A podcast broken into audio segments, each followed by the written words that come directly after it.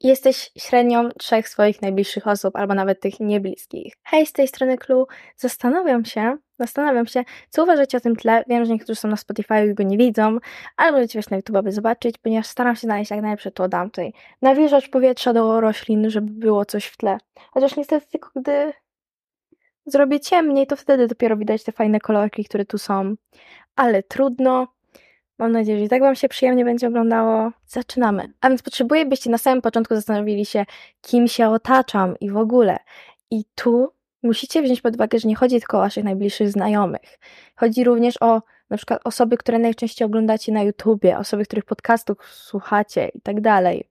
Osoby, które są powiedzmy najwięcej w Waszym życiu, nawet jeśli nie znacie ich personalnie. Najlepiej, żebyście określili taką konkretną trójkę tych osób. Rozejrzyj się również po innych w Twoim otoczeniu, z kim oni się zadają jak bardzo to sobie są podobne do siebie, czy ich jakieś osobowości są sprzeczne, czy robią te same rzeczy, czy interesują ich te same rzeczy i tak dalej, i tak dalej. I teraz warto zaznaczyć, jeśli jesteście w otoczeniu, gdzie zrobienie jakichś większych zmian jest w porządku, to sobie was, nie wiem, nie, nie pobiją, po prostu nie nie skatują was za to, że spróbujecie nowych rzeczy, że, że spróbujecie nowej pracy, nowego stylu. To jest w porządku, serio.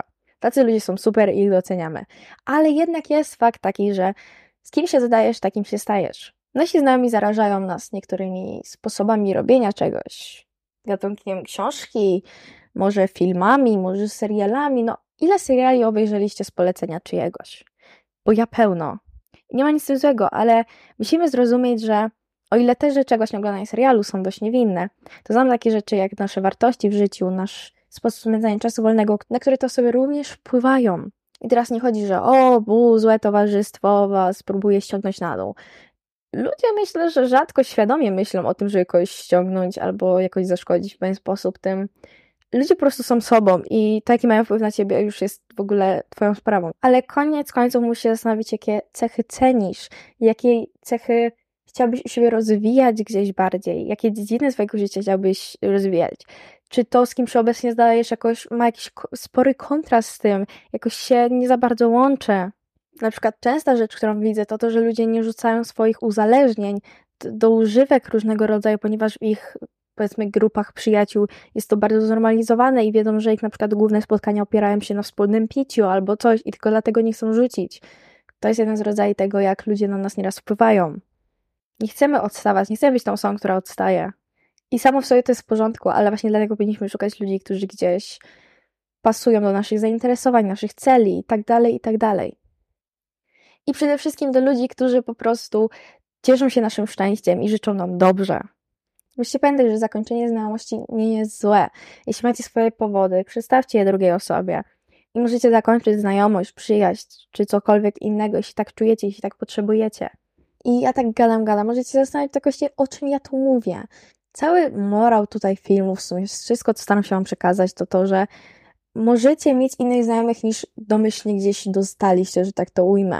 Możecie zacząć nowe znajomości, możecie kończyć znajomości.